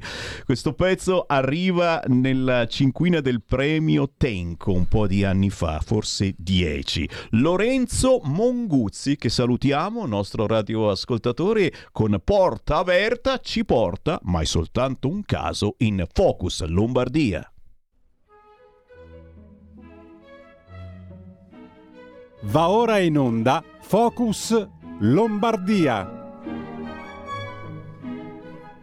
20 minuti per chiacchierare tra di noi allo 0292947222 o tramite WhatsApp al 346 642 7756, ma tra di noi ogni settimana c'è un ospite del gruppo Lega in Lombardia, in regione Lombardia e oggi, guardatelo qua con noi, Riccardo Pase. Ciao a tutti, ciao a tutti, grazie Sammy dell'invito. È un piacerone naturalmente se avete qualche domanda sul fronte Lombardia e non soltanto qualcosa da commentare, fatevi avanti. Intanto è stato presentato il programma di governo per la nuova legislatura in regione Lombardia. Eh, che aria tira, che cosa c'è dentro, che cosa possiamo anticipare ai nostri ascoltatori? Beh, intanto andiamo in continuità con l'ottimo lavoro fatto negli ultimi cinque anni che hanno visto premiato il presidente Fontana con un risultato storico mai raggiunto da nessun altro presidente. Questo è un dato sicuramente importante. Eh, I focus sono tanti. Io toccherei alcuni temi che che mi riguardano e che conosco bene. Parliamo di ambiente, parliamo di sanità, ad esempio investire oltre 4 miliardi per nuovi ospedali in sanità è un obiettivo importantissimo, un obiettivo che credo che serva alla Regione Lombardia, oltre alle risorse messe a disposizione parte del PNR e parte della Regione Lombardia che prevedono la realizzazione delle case di comunità e gli ospedali di comunità, che è questa sanità territoriale che tanto noi vogliamo, tanto spichiamo, l'abbiamo fatto una legge apposta che va in questa direzione e che purtroppo oggi è bloccata, sapete da che cosa? Dalla mancanza dei medici. E perché mancano i medici? Perché è mancata la programmazione, perché il governo di sinistra degli ultimi dieci anni hanno tagliato oltre 37 miliardi alla sanità e hanno, fatto, hanno messo il numero chiuso al, per, per, diventare eh, dottore, per diventare infermiere, per diventare specialista e questo ha impedito oggi di avere un ricambio generazionale. Quindi siamo in fortissima difficoltà, quindi stiamo facendo dei grossissimi investimenti come Regione Lombardia, abbiamo una legge fantastica che va nel territorio, ci mancano le professionalità. Questo è un grosso problema. Poi qualcuno dice, ecco, volete spostare la sanità da pubblico a privato no, noi vogliamo tenerla nel pubblico assolutamente, vogliamo andare in questa direzione, diciamo che i governi passati devono essere loro a investire nel pubblico e invece non l'hanno fatto. Aspetta a noi Lombardia farci carico di questo. Come sempre risolveremo questo problema. Ci vorrà un pochino di tempo perché non è facile formare un medico, ci vogliono diversi anni, però la Regione Lombardia è già andata in questa direzione semplificando tantissimo le procedure, soprattutto per i medici di base che tantissime realtà, tantissimi comuni o frazioni di comuni oggi non hanno perché sono stati sbagliati alla programmazione. Quindi ringraziamo il governo di sinistra che ha fatto questo danno e il governo di centro-est di Regione Lombardia porrà pezza a questa situazione.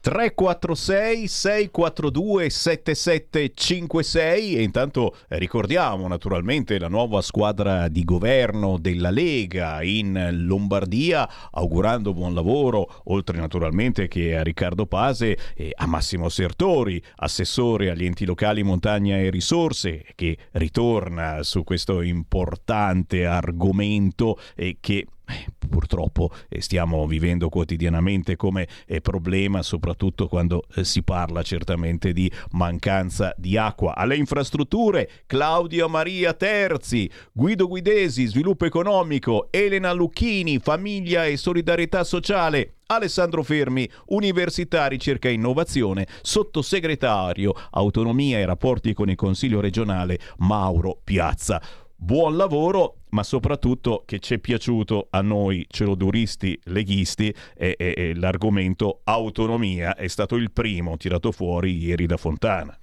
Assolutamente, eh, è importantissima l'autonomia. Io lo dico sempre, a volte di essere addirittura logoroico furia di dire le stesse cose. Allora, la, l'autonomia è un senso di responsabilità vuol dire responsabilità, non vuol dire voler prendere più risorse da altre parti del paese, perché non è questo che noi stiamo chiedendo. Noi stiamo chiedendo di poter utilizzare le risorse che oggi lo Stato spende per la Regione Lombardia in maniera autonoma. Se tu Stato oggi spendi per le scuole, per l'università, piuttosto che per altri settori 100, dai questi 100 a Regione Lombardia. Noi siamo bravi, ci dai le competenze, ci fai legiferare, ci fai gestire noi quei 100 euro e noi quei 100 euro invece di spenderne 100 ne spendiamo 90 e quei 10 che risparmiamo aumentiamo aumentiamo i servizi e creiamo altri servizi e miglioriamo i servizi. Questo che l'abbiamo fatto sempre perché dove la Lombardia aveva competenze dirette, purtroppo non ha mai avuto una competenza totale di una materia, e questo fa capire, quindi c'è sempre questa incongruenza con lo Stato, dove riusciamo a mettere mano noi, risolviamo i problemi e riusciamo a efficientare perché siamo dei buoni lombardi, quindi questo è un orgoglio. Ma come è per noi, deve essere uguale per tutto il paese. Sapete chi non vuole l'autonomia? Chi sa che dopo ha la responsabilità e quindi quando non è capace di governare, non è capace di fare bene perché gli altri lo fanno, il proprio elettorato gli tira le orecchie e non lo vota più. Questa è la paura che hanno gli altri, ma noi non possiamo fermare un paese perché qualcuno ha paura di non essere un buon amministratore. Noi vogliamo i buoni amministratori con l'autonomia e vinceranno finalmente i buoni amministratori. Mi sembra una cosa di buon senso, no Sammy?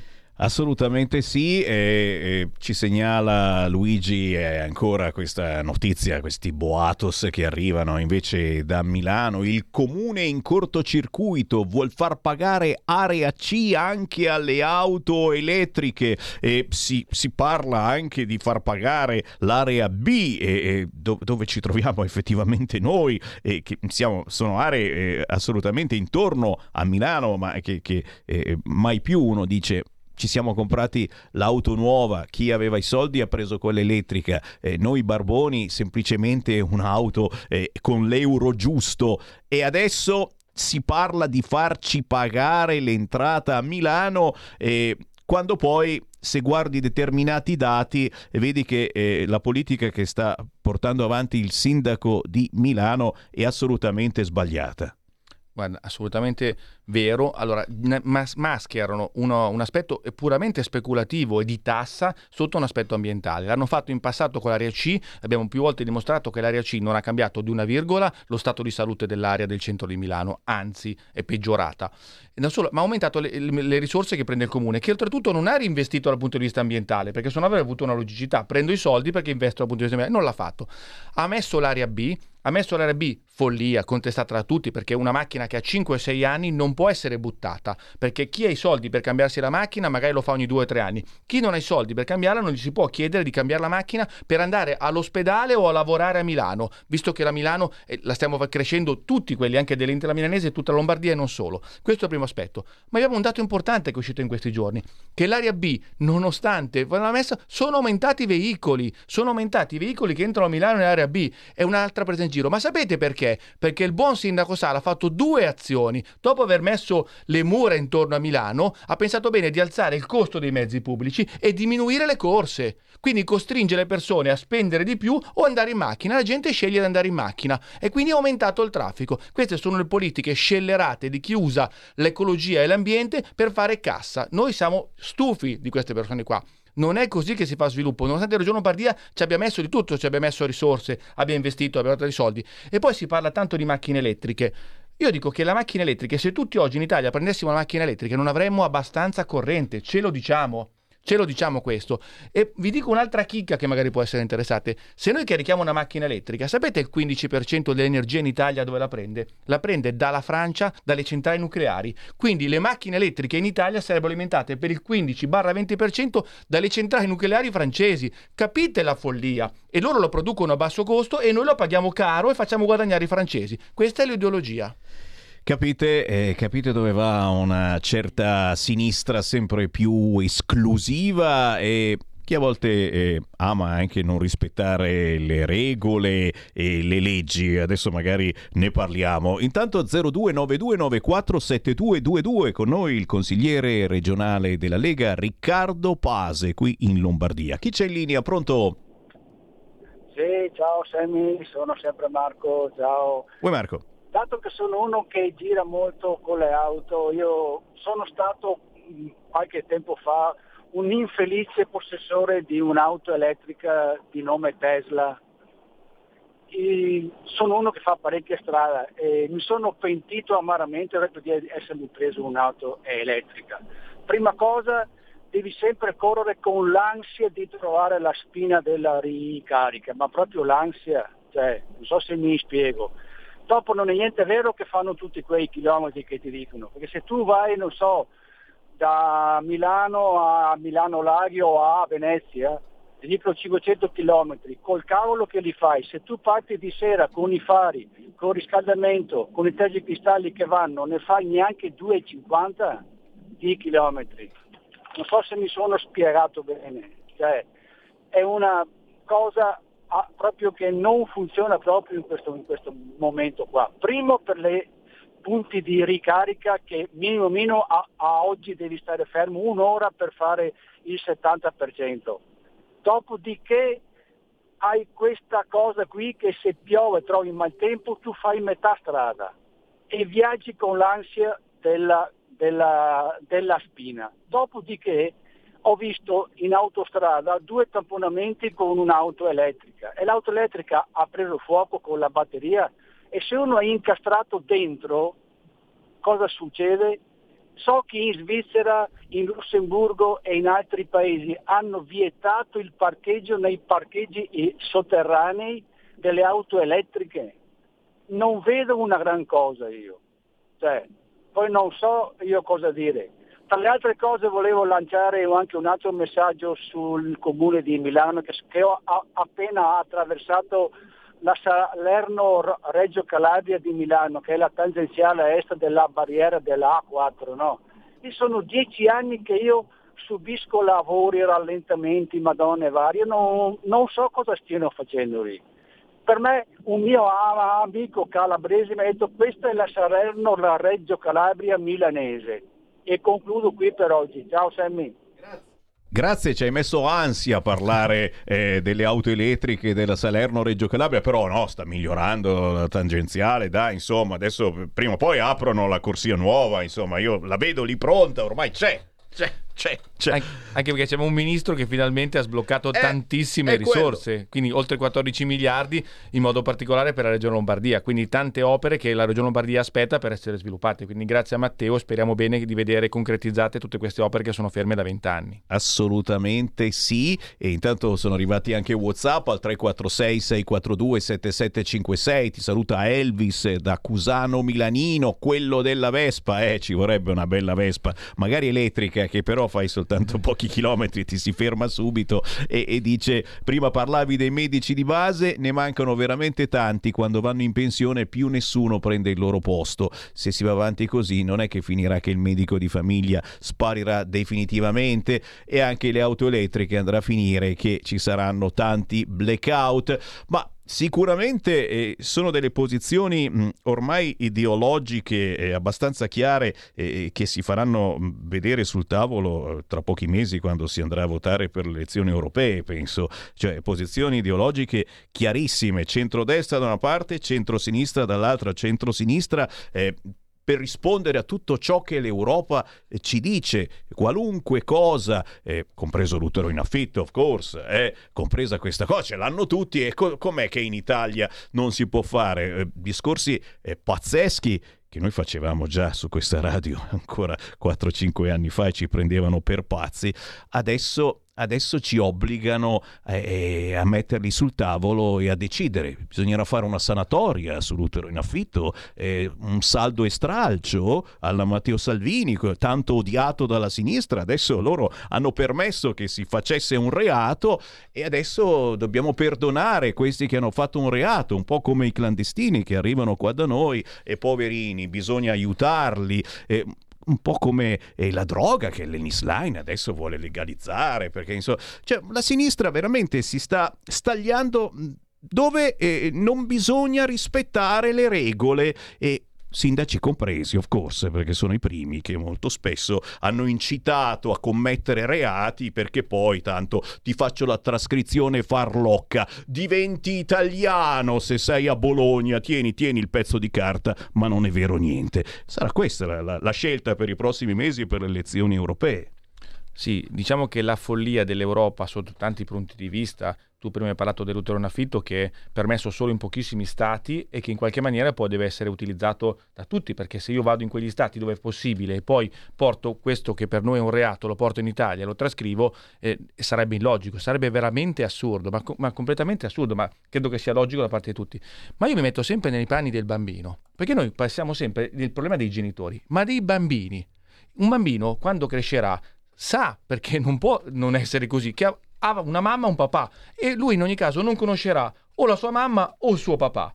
Ma vi sembra normale? No, ha un diritto questo bambino, ma pensiamo sempre ai diritti e forse gli egoismi dei grandi, ma i diritti dei bambini, i veri diritti dei bambini, li teniamo in considerazione o no? Io mi preoccupo sempre di questo. Quando faccio le mie azioni politiche, penso alle future generazioni e penso ai bambini. Io sono preoccupato di questi. Che immagine diamo ai bambini che magari oggi non capiscono, ma a un certo punto chiederanno, ma come mai io, eh, dov'è la mia mamma o dov'è il mio papà? Perché lo, lo, diranno, c'è, non possiamo dire non esistono, esistono, esistono perché la natura purtroppo non, non permette altro. Questi sono aspetti, ma tocco un altro aspetto della follia dell'Europa, se me lo permetti, perché t- ritorno sul tema che conosco bene, che è l'aspetto ambientale, quando ci dice che noi dobbiamo efficientare tutte le nostre case e quindi con una valanga di risorse che non abbiamo, con un criterio che è assolutamente assurdo, che non pone tutti sullo stesso piano, perché l'Europa dovrebbe porre tutto sullo stesso piano, no? ci chiedono di raggiungere l'efficientamento e quindi di raggiungere l'efficientamento per oltre 1.400.000 case che devono essere efficientate. Pensate alle risorse economiche in pochi anni e chi le deve pagare? Le paghiamo noi, perché noi siamo uno Stato che grazie al cielo possiede le case, cioè i nostri cittadini sono possessori di case, quindi devono fare loro gli investimenti. E poi scusate, noi abbiamo temperature decisamente diverse di quelle che ci sono magari in Norvegia. Quindi in Norvegia avere una casa efficientata è normale perché sennò avrebbero dei costi. Ma in Sicilia magari una casa che uso due mesi all'anno d'estate, ma perché deve avere una classe energetica che se non ce l'ha l'impatto ambientale è praticamente inutile, cioè in, inesistente? Perché? Perché devo spendere soldi e magari costringermi a venderla o svenderla o passarla a qualche cooperativa o qualche fondo? Ecco, questa cosa è follia mi dispiace che una parte quindi, dell'Italia, quindi la sinistra, invece ha votato a favore, sempre su supina all'Europa. Io immagino un'Europa completamente diversa e mi auguro che il centrodestra finalmente si prenda l'Europa il prossimo anno e che persone serie e partiti seri come la Lega possano incidere in politiche serie, ambientalismo serio, pro, come si chiama, non, mm, come dice, non ideologico, un, quindi un, un, ambientalismo che vada in uno sviluppo sostenibile, che deve avere tre pilastri lo sviluppo sostenibile. Deve essere sostenibile dal punto di vista ambientale, direi che è scontato. Deve essere sostenibile dal punto di vista economico, ma deve essere soprattutto sostenibile dal punto di vista sociale, se no scoppia l'Europa e scoppiano i nostri paesi. Questa è la cosa che non capisce l'Europa. Quindi un ambiente eh, che va aiutato, che va sostenuto attraverso le risorse che abbiamo, eh, senza andare a cercare risorse che non ci sono o che per trovarle bisogna sconquassare ulteriormente l'ambiente. Da meditare, Eh, l'ultima meditazione è una battuta, anche se l'argomento è assolutamente più importante. Siamo entrati in primavera, ah, adesso bel tempo, solo bel tempo, eccetera. La siccità, un argomento eh, pazzescamente importante che regioni, eh, tra le più importanti, anzi la più importante, Regione Lombardia, eh, deve assolutamente portare avanti in maniera seria. Eh, cosa si muoverà? Molti ascoltatori ci scrivono dissalatori, dissalatori, può essere un argomento anche questo dissalare e utilizzare eh, queste tecnologie che vengono già utilizzate in gran parte del mondo, solo qui non ce l'abbiamo. Allora, eh, sì, dissalatori, ma nelle aree di confine. In Lombardia, mh, sfortunatamente non abbiamo il mare, non voglio immaginare la Lombardia col mare come che, quale potenza economica potrebbe diventare. Noi stiamo facendo gli interventi e banalmente vi dico un intervento che magari passa sotto gli occhi di tutti, no? le paratie sul lago di Como. No? Quelle paratie lì, per ogni centimetro, un centimetro che riusciamo a alzare il livello del lago di Como, abbiamo un accumulo di un milione di metri cubi. Un milione di metri cubi. Quelli sono interventi. Voi pensate quante risorse servirebbero per fare uno scavo, riempirlo di un milione di metri cubi di acqua, mettere le pompe e così via? Avrebbe dei costi invisibili. Noi siamo intervenuti molto prima e a breve saranno operative e permetteranno di alzare e contenere quindi dell'acqua quando c'è, perché sempre ci deve essere, perché se non c'è l'acqua poi diventa un grosso problema. Quando c'è l'acqua riusciamo a contenerla e non, dis- e non- non sprecarla. E magari recuperare quei 20-30 cm lago di Como vuol dire 20-30 milioni di metri cubi che sono una manna per un periodo estivo senza piogge. Questo è quello che sta facendo Regione Lombardia. Dall'altra parte siamo intervenuti con diverse leggi su su Regione Lombardia, no? Sul esempio sul- sul- sull'invarianza idrica, che permette che quando arrivano le piogge devono essere accumulate e distribuite piano piano. Stiamo facendo degli incentivi anche sull'efficientamento energetico, anche su questo. Stiamo recuperando tutte le zone degradate attraverso la legge sulla rigenerazione urbana che prevede anche il recupero delle acque con degli incentivi del recupero delle acque piovane, magari per irrigazione.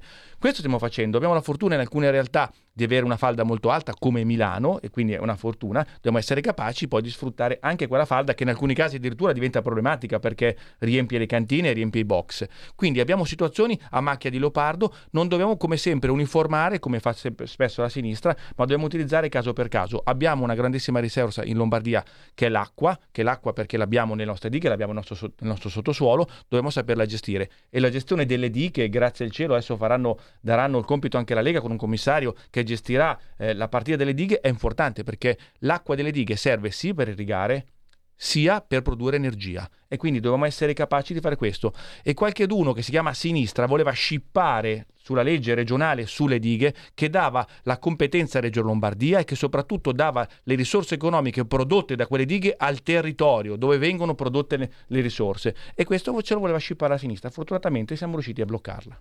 Vedete quante cose che si vengono a sapere parlando del Focus Lombardia ogni settimana dalle 14.30 alle 15 il mercoledì. Io ringrazio Riccardo Pase, è stato un piacere. Grazie a tutti voi. Alla prossima.